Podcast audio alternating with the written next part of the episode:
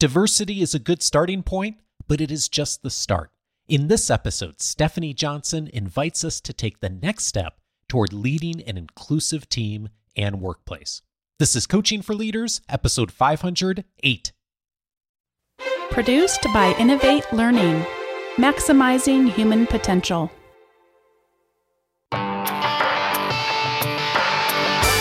Greetings to you from Orange County, California. This is Coaching for Leaders, and I'm your host, Dave Stachowiak. Leaders aren't born, they're made. And this weekly show helps you discover leadership wisdom through insightful conversations. I know one of the areas that so many of us in our community have a heart for is how do we get better at supporting diversity and inclusion in our organizations.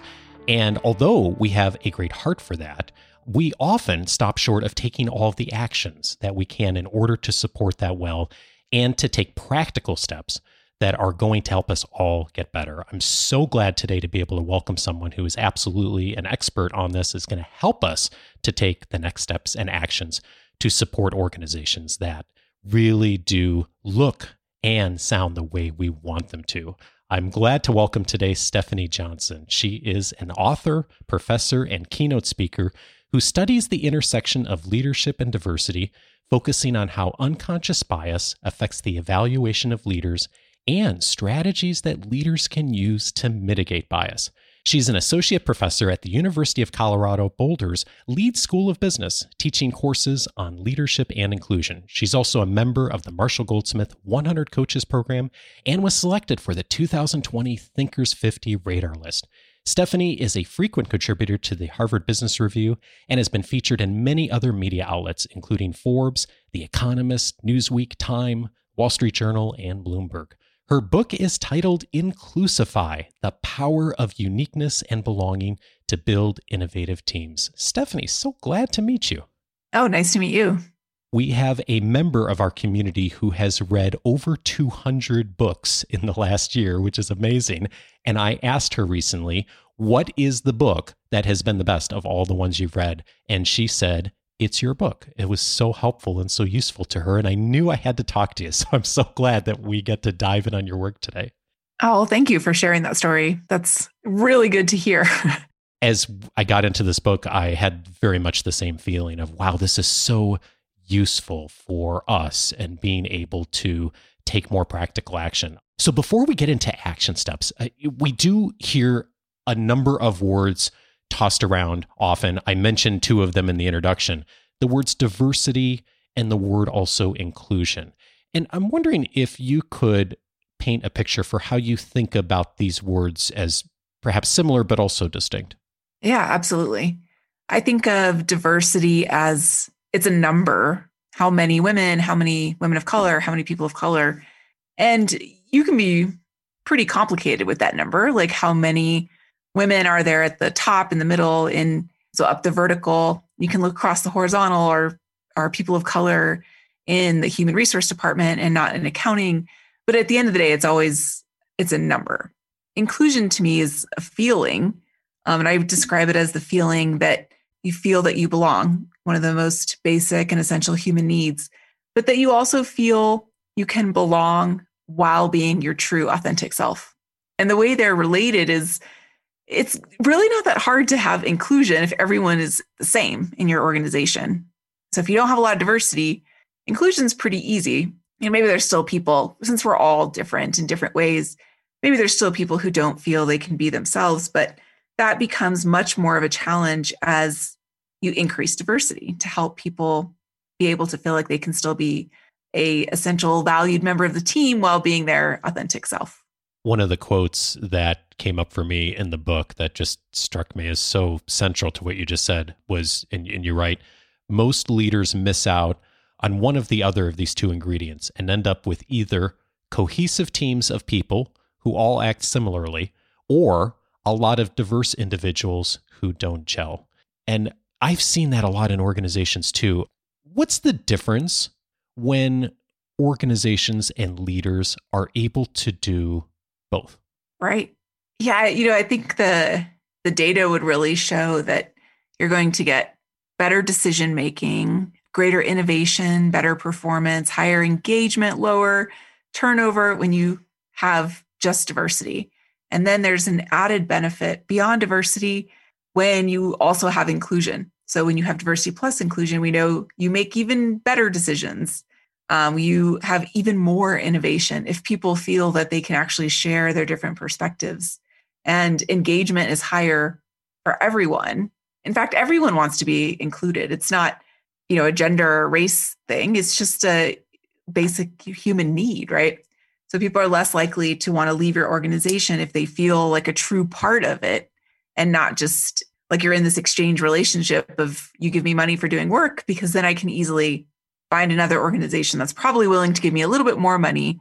And if I don't feel included as part of the team, then we just see a lot higher turnover is probably the biggest effect of having a lack of inclusion. When you see organizations that have really done a good job at creating an environment that is inclusive, what's different about what they're doing versus everyone else? Yeah, yeah, that's a good question. I mean, I, I think of a lot of organizations I profile in the book, and maybe the action that's different about a place like Starbucks or Salesforce or PayPal is they're really making inclusion part of their core values. They're saying this is part of our strategy. This is part of our mission, vision, and values. And so it really becomes part of the fabric of the organization. And I think several leaders actually use that exact term because for the book, I interviewed the CEOs of these companies. And that was to me the key differentiator. I could tell when this is really an inclusive culture or company when they said, you know, this is core to who we are and what we do. And then those companies seem to not only that they have this diversity and inclusion, this great culture, but interestingly, maybe it's just the companies I chose, but they're all outperforming their competitors. Like they're doing a great job. Their earnings are increasing. They're one of the best companies to work for. You know, they have the highest ratings of satisfaction from their customers and employees. It's very, it's really impressive. It is. And it's so exciting to see how the research is really supporting that diversity and inclusion as far as numbers and business results. There's really a clear correlation between those, aren't there? Absolutely. Yeah. You know, for a long time, I feel like that was the challenge was making this business case, right? Like, well, we see correlations between having more women on boards and stock prices. And I think there was a lot of pushback of, well, are these really causal? And, you know, researchers invest a ton of time and effort really trying to parse these things apart. But I'd say today, like in in 2020, I don't know that anyone really challenges this as a question anymore. I mean, it's been shown by McKinsey and Accenture and like all the major consulting companies, all the major financial firms. We see it from stock market data. You know, it's not just like faculty and researchers showing it. It's it's pretty I think it's pretty well accepted at this point. and it's a it's a wonderful place for us to dive in on because one of the things that I really love about the book is that you look at some of the different types of leaders. Do you, do you call types or archetypes or what? Yeah, I think archetypes, maybe styles or behaviors, because we're all, I don't know if anyone's a, a one type. We're all a little bit of all of them. Yeah, yeah, indeed. And and it, it's really neat because when you go through the book, you highlight a bunch of the different types. And the one that really captured my attention was the one you call Optimist.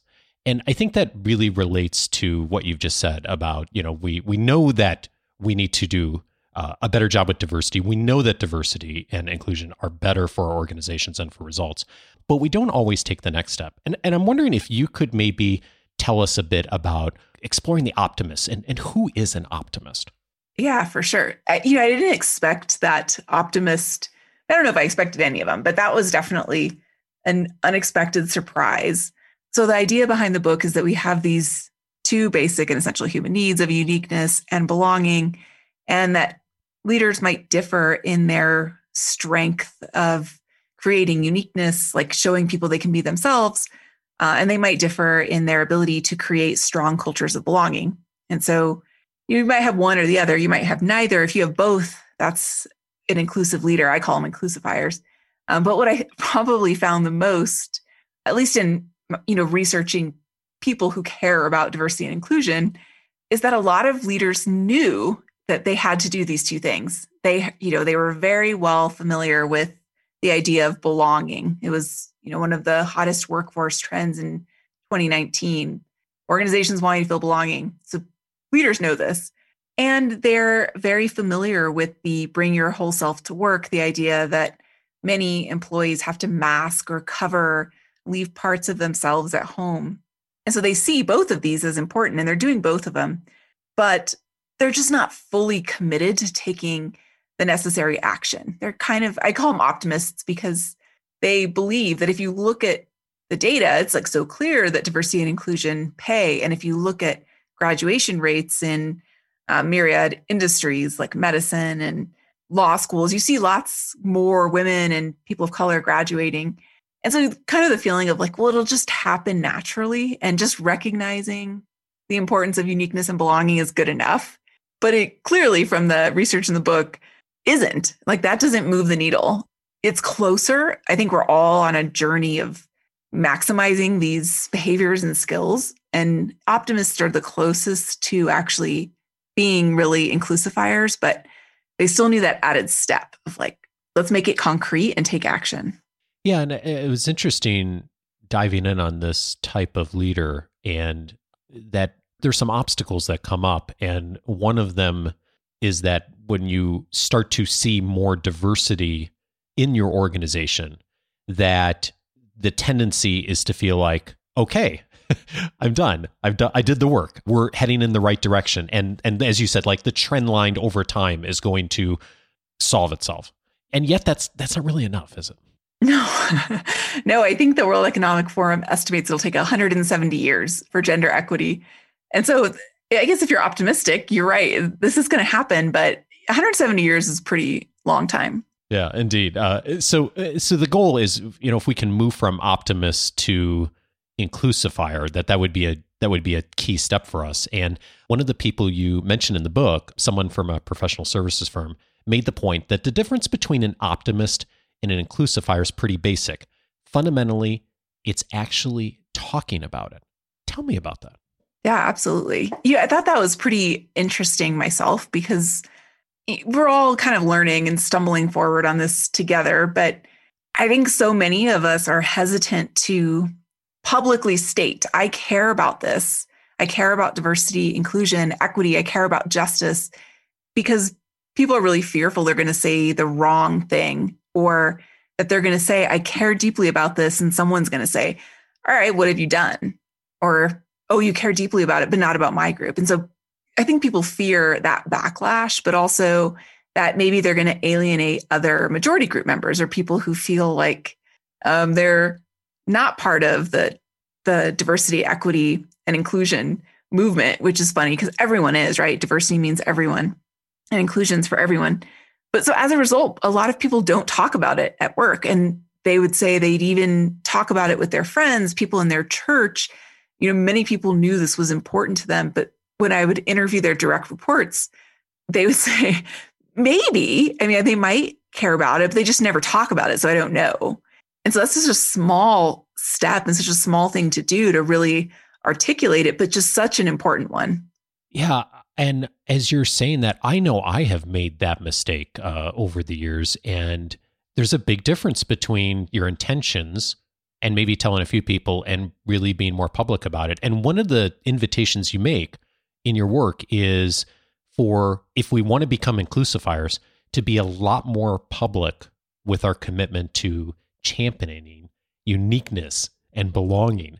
And I'm curious what that looks like when when you see leaders who are doing that better than than than most others. What is it that they are doing differently? Right. I mean, so some of it is just the talking about it and saying it. But of course, it only gets you so far because we know we we have seen a lot of maybe I'll call it like performative diversity in the last few months, people who say they really care, but they also don't act on it. So maybe the first step is saying you care. And the second step is actually doing something. But I think this thing that stood out to me the most was the leaders who really valued uniqueness and belonging were very intentional in meetings when you had groups of people together to learn from each person in the room. And so if someone wasn't contributing, they weren't hesitant to call out the, you know, because maybe she's the one woman in the room. I'm not going to put her on the spot and ask her, but they would say, you know, I really want to hear your perspective on this. And you haven't said anything yet, Stephanie. And I know you have a lot to offer on this topic. So I'm going to come around to you next time after this person speaks. I want to hear your perspective. And the, the reason they say that is because they really do. They really want to hear that perspective because they recognize that this is the power that diversity brings, right? Is different views and ways of seeing the world. And the inclusion part is creating this space that all people feel they can share that difference. Mm-hmm. I'm hearing a distinction here of one is what would I do and what's some what are some of the choices I'd make as a leader in the moment, like facilitating a meeting, like you just described, and what I would say publicly as far as a big picture, what I believe, what I want for our organization around diversity and inclusion. And I'm guessing it's both, right? It, it's doing both those things. Oh, absolutely. And some of that depends on maybe where you sit in the organization as the, you know, I mostly interviewed CEOs. What they do in meetings, you know, it's still important if you're talking about the um, their executive team or the board, but they also have the power to really ingrain diversity and inclusion into the values, mission, and vision. They have the power to set very specific, numeric, measurable goals around diversity and inclusion to put a timeline on it, to add accountability, to make diversity and inclusion part of the performance appraisal, to tie it to bonuses, all of those things that maybe, you know, if, where most leaders sit in the organization, you know, not everyone has that ability. And so maybe it's a question of are you the very top leader? Then I think those actions should be ones that affect the whole organization. But if you're not the top leader, then you're really thinking about what can you do to inclusify your team, if not your whole company. Yeah, indeed. Uh, for the person who's thinking about this and thinking, okay, I, I I know my intentions are good. Maybe I've talked to a few people here and there in the organization about it informally, but I haven't really addressed this and really leaned into this in a way that is aligned with my vision and values for how I'm showing up as a leader of a team. Where do you find is a helpful place for that kind of a leader to start? The starting point, I think, for anyone is probably with empathy. So maybe it's having individual conversations with people where, you know, I can express this to you and tell you I want to understand more about your experiences. I want to get to know you as a person or with the whole group. So you can do kind of like you think of old fashioned team building exercises, but ones that really are focused on people's different life experiences and all of the different things that diversity brings. Like, what are your identities? What were your headwinds and tailwinds growing up?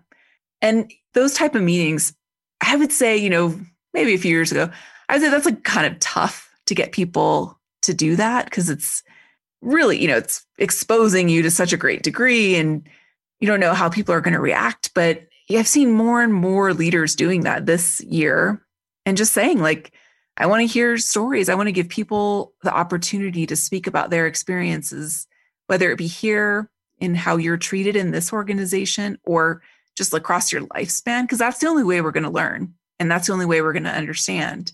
And it's been pretty powerful, I think, not only for those leaders, but for others in the group to hear that amazingly, everyone's life experiences are not exactly like our own. Mm, yeah.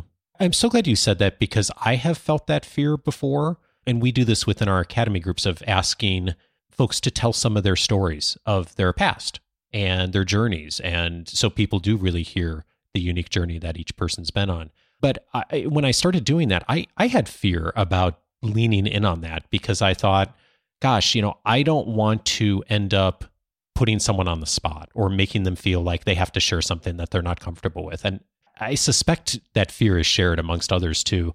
Have you found that there's something that gets to that place of helping to open up some of those conversations that for the person who's never done that before is, is useful as a starting point? Yeah, you know, that question has so many people have asked me that exact question. It's really funny, Dave. So I actually created a deck of cards, um, and it's on my website. Anyone can download it for free. It's on drstephjohnson.com under resources. And they're basically a deck of cards that you go through and you just have conversation. And it's not difficult to know where to start because you just start with the cards. The one that's probably the most popular right now that gets the most downloads is the COVID edition and mm. enters these deep conversations about identity and experiences, but starting through the lens of COVID. So, you know, what are you experiencing right now um, with COVID? How has COVID impacted your work life or your aspirations? And then it gets a little broader, but starting with the COVID angle makes it really easy for people to just maybe just justify to themselves why they're doing this now. So, utilizing current context of what's happening in the world, in the organization, maybe with clients, whatever's happening, as a entry point to then have a meaningful conversation about where are we unique versus just that awkward like let's have a conversation about inclusion. Like, yeah exactly. it's like a weird place to start right? Even if your intentions are super super good. But if you can start with something that is more germane to what's already happening and use that as an entry point like uh, it sounds like it seems like a really nice transition. Yeah i think it makes it easy. And i when you have an organization with maybe one black employee on your team.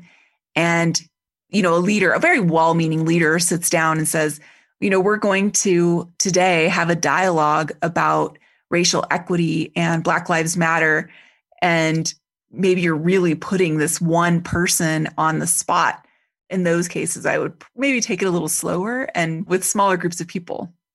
I, really appreciate this because this is as someone who would also identify as an optimist that that has stopped me you know, there's been one person in the room who either very visibly or because of their their gender or race or is an outlier in the organization's broader demographics entering into a conversation then I, there have been times when I haven't because I'm like I don't want to put that person on the spot. I don't want. And then of course, you know, I have ended up doing nothing in some of those situations, right? And so I really appreciate the invitation of like, okay, maybe that isn't the way you enter the conversation, but that doesn't let you off the hook as a leader to not still be doing the work broadly within the context of what's of happening of having conversations about how people are unique and also how we all can belong within the organization. Yeah, absolutely. And I think it's also totally appropriate to have a conversation one on one with that person and say, I want to be a more effective leader. And I think that means being a better ally and do a little work first, you know, on your own. So you're not giving this one person even extra work to do to educate you on what it means to be an ally, but saying, you know, I would like to be an ally. The way I see this is making sure that you're invited into, you know, the room in important meetings, making sure I bring up your name for important opportunities. If people are overlooking your work, you know, championing it, recognizing your contributions and accomplishments, making sure you're not spoken over in meetings, and then saying, Does that sound good to you? Mm, super helpful. Uh, one of the other things that um, you invite leaders and organizations to do is to get clear on metrics. And I'm conscious of what you said earlier that not every leader has the ability to set metrics for this within the organization. Although I am thinking about a lot of folks in our listening audience, and even if they don't specifically themselves have that ability, they often influence that ability within their organizations. And what is it that is so important about setting metrics? Yeah, I mean, it's funny because I talk to business people all the time, and they always say, you know, what's measured matters. And we use management by objectives and we use goal setting and we have numbers to hit, right? And why do we do all of those things? Like because it works. We know from years of research on goal setting and that you have to assess where you are. Like if you think about like how much of a market share you have, you need to know where you are. You need to know where other companies are and you need to know then what's your goal and how are you going to get there? And with diversity and inclusion, I don't know that people feel comfortable really doing that because it feels like, you know, 1980s quotas or, you know, you, you imagine you might get backlash from people who say, well, if you're setting goals, then how do you know you're not going to hire the worst person for the job, not the best person for the job to meet your numbers? And And we know, like, of all diversity and inclusion interventions, it is the number one most effective thing you can do is looking at the data, setting goals, and then making sure you have some kind of accountability around those goals. Not, it doesn't mean you don't hire the best person for the job. It means you take the effort to ensure you have a very diverse applicant pool, say if you're hiring a very diverse slate of finalists, and that you're willing to take the time to find that and then choose the best person for the job. Fine. But I don't know how you can ever improve if you don't know where you are and you don't know where you're going. And then maybe as another aside, like I interestingly have worked with a lot of leaders who actually are doing a good job on diversity and inclusion.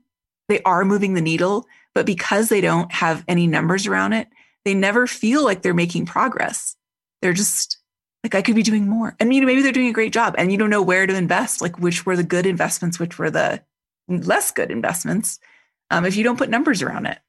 I suspect that there are the optimists that think about metrics and they have that response you just you just mentioned of I feel like if I set metrics that it becomes really transactional and then I'm just filling seats with someone who meets a, a, demographic versus the really deep human like things that we want diversity inclusion to be. When you hear that from people how do you help leaders to to take the step beyond that into a place that's that's more useful for them in the organization. This nebulous idea of we want to choose the best person for the job. Like how many times have you hired your buddy your someone you maybe you golf with their kid in for an internship? Or you know you're filling a board seat and you know this person from a past experience with them. You know obviously they're super qualified but is it really the best person for the job? Like i we do this all the time where if someone gives employee referrals we give referrals a little extra edge right? Does that mean they're the best? No. It just might be like at least you know someone might have some insight this is a good person and you know maybe we know they really want to be here in this office in this location or whatever it might be.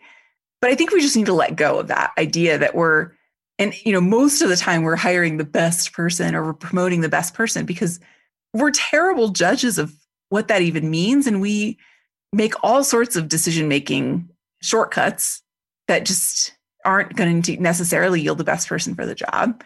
And if you're, if you tend to hire from 31% of the population in the US is white men, do you really think you're getting the best person from just 30% of the population? Mm. What if you had 100% of the population?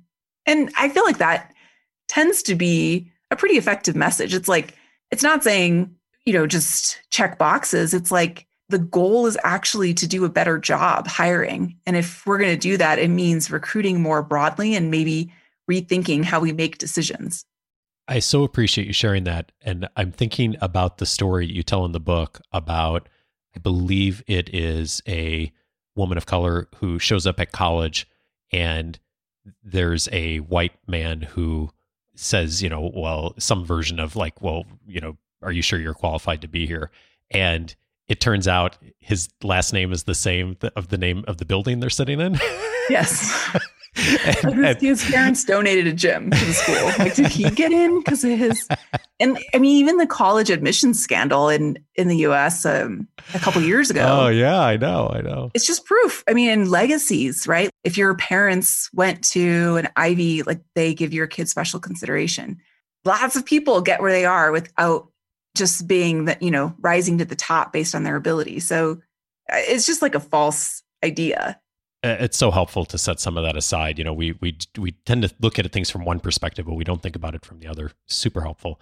One thing that is just such a useful action that comes up, and there's several examples in the book that I I don't want folks to miss is just the process of bringing people into the organization in a different way, and and you highlight several organizations, including your own, that has made some some just really, I would call them small, but really significant changes in the hiring process as far as obscuring names and obscuring some of the details on resumes or applications when they come in. And particularly, I was really fascinated by what Hubble Space Telescope did. Would, would you share that story with us? Yeah, absolutely. Um, so this is the Hubble Space Telescope is a you know it's a school bus sized telescope. It orbits the Earth, and if you're an astrophysicist or an astronomer and you want to study supernova or galaxies, you will apply for time on this telescope and it'll take pictures of the things that you want. And it can only take so many pictures. So it's a competitive process. And for years, the Hubble Space Telescope Time Allocation Committee, the people who decide this, notice that there's a disparity that women always underperformed men every year, just by a little. Um, but that's accounting for the fact that so few women even apply.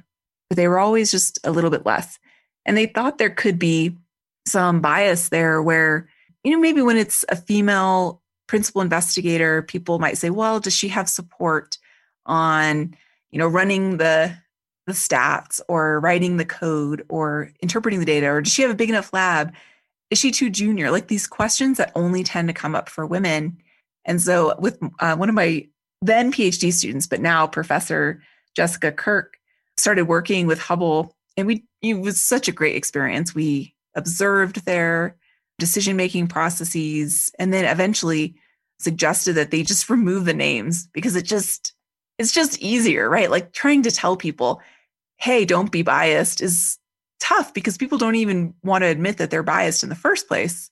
And what we found is after all this you know 15 years when we removed the names that tiny difference between men and women actually flipped so that the women outperform men in their acceptance rate and it was phenomenal because, you know, it's maybe next year it'll be different. Maybe next year men will outperform, but it really just shows that men and women, people of color and whites, were just a lot more equal, I think, than we implicitly believe. And it's okay if sometimes we outperform, one group outperforms the other. Maybe it'll be different next year. But when you see that consistently, unless you really believe that that group is less talented, there's probably something wrong with how you're doing it. And I think that's what that study really revealed. Um, and actually, I just received the Group Achievement Award from NASA for that work in changing the Hubble Space Telescopes. Wow, congrats. It was so amazing. Thanks. And NASA's actually doing the same thing now with their telescopes. Not all of them, but as a you know, maybe experimenting on how it works. It's it's not totally easy to remove the names and it doesn't you know, it's not a panacea. It doesn't address all of the structural inequalities that might get women to that spot or that might impede people of color from even getting, you know, a college education or a PhD. But I think it's a good step. Like if you can just find little places at every step in the process to remove bias, I think you're making better decisions. And what I'm really curious now is to see what does that mean for the types of discoveries that we have from Hubble over the next few years, right? Like maybe yeah. there's something different about the way or the questions that um, these women principal investigators look into. It's such a, a great story. And the thing that really strikes me about it too is here's an organization that really wants to be inclusive and to have well represented diversity within researchers and intends that way and leadership has articulated that and yet even then that the bias still shows up. And right. one, not necessarily easy, but simple change that can be made. And I think a lot of organizations can do something like that, just taking off names or just, just, you know, interrupting the normal things that trigger bias for us. And if we're willing to do that, wow, you know, and it addresses the systemic issues too. It's not just, you know, one person. It's how do we change the system so that we create the world that we want to have? Absolutely. I mean, I think that's the challenge is the systems are going to yield the same results that the systems always yielded unless you change the system. It's not, I mean, it's not totally easy to do. And it's not even totally easy to recognize what the system is doing when you're a part of it, right? Because it's like recognize people say with culture, you can't see the culture of your organization when you're in it because you know it is just it is it just is what it is but when you leave sometimes it's easier to really understand what that culture was like. And I think it's the same.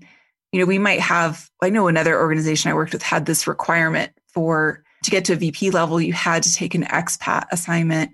And a lot of women were being lost in that at that level. Like they weren't hitting that checkbox of having an expat assignment. And when they hired VPs in externally, they didn't have to have an expat assignment. So it was just like a rite of passage if you were promoted internally. But, and why did they do it? Because that's what we've always done.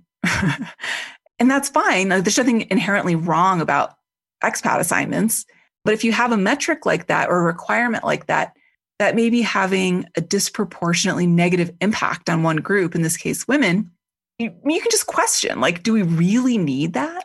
And if you do, then fine. But and maybe there's other things you can do to make it work. I so appreciate everything you've shared, Stefanie. This has been so helpful. It's getting me changing my thinking on the ways I approach my work too. So we're going to link up to the book uh, in the weekly leadership guide. Also, the cards on your website, we'll link up to those for folks who are maybe w- willing to take that first step to start to generate some of those conversations within their teams. Stefanie Johnson is the author of Inclusify The Power of Uniqueness and Belonging to Build Innovative Teams. Stefanie, thank you so much for your work. Oh, thank you so much for having me. I enjoyed our conversation.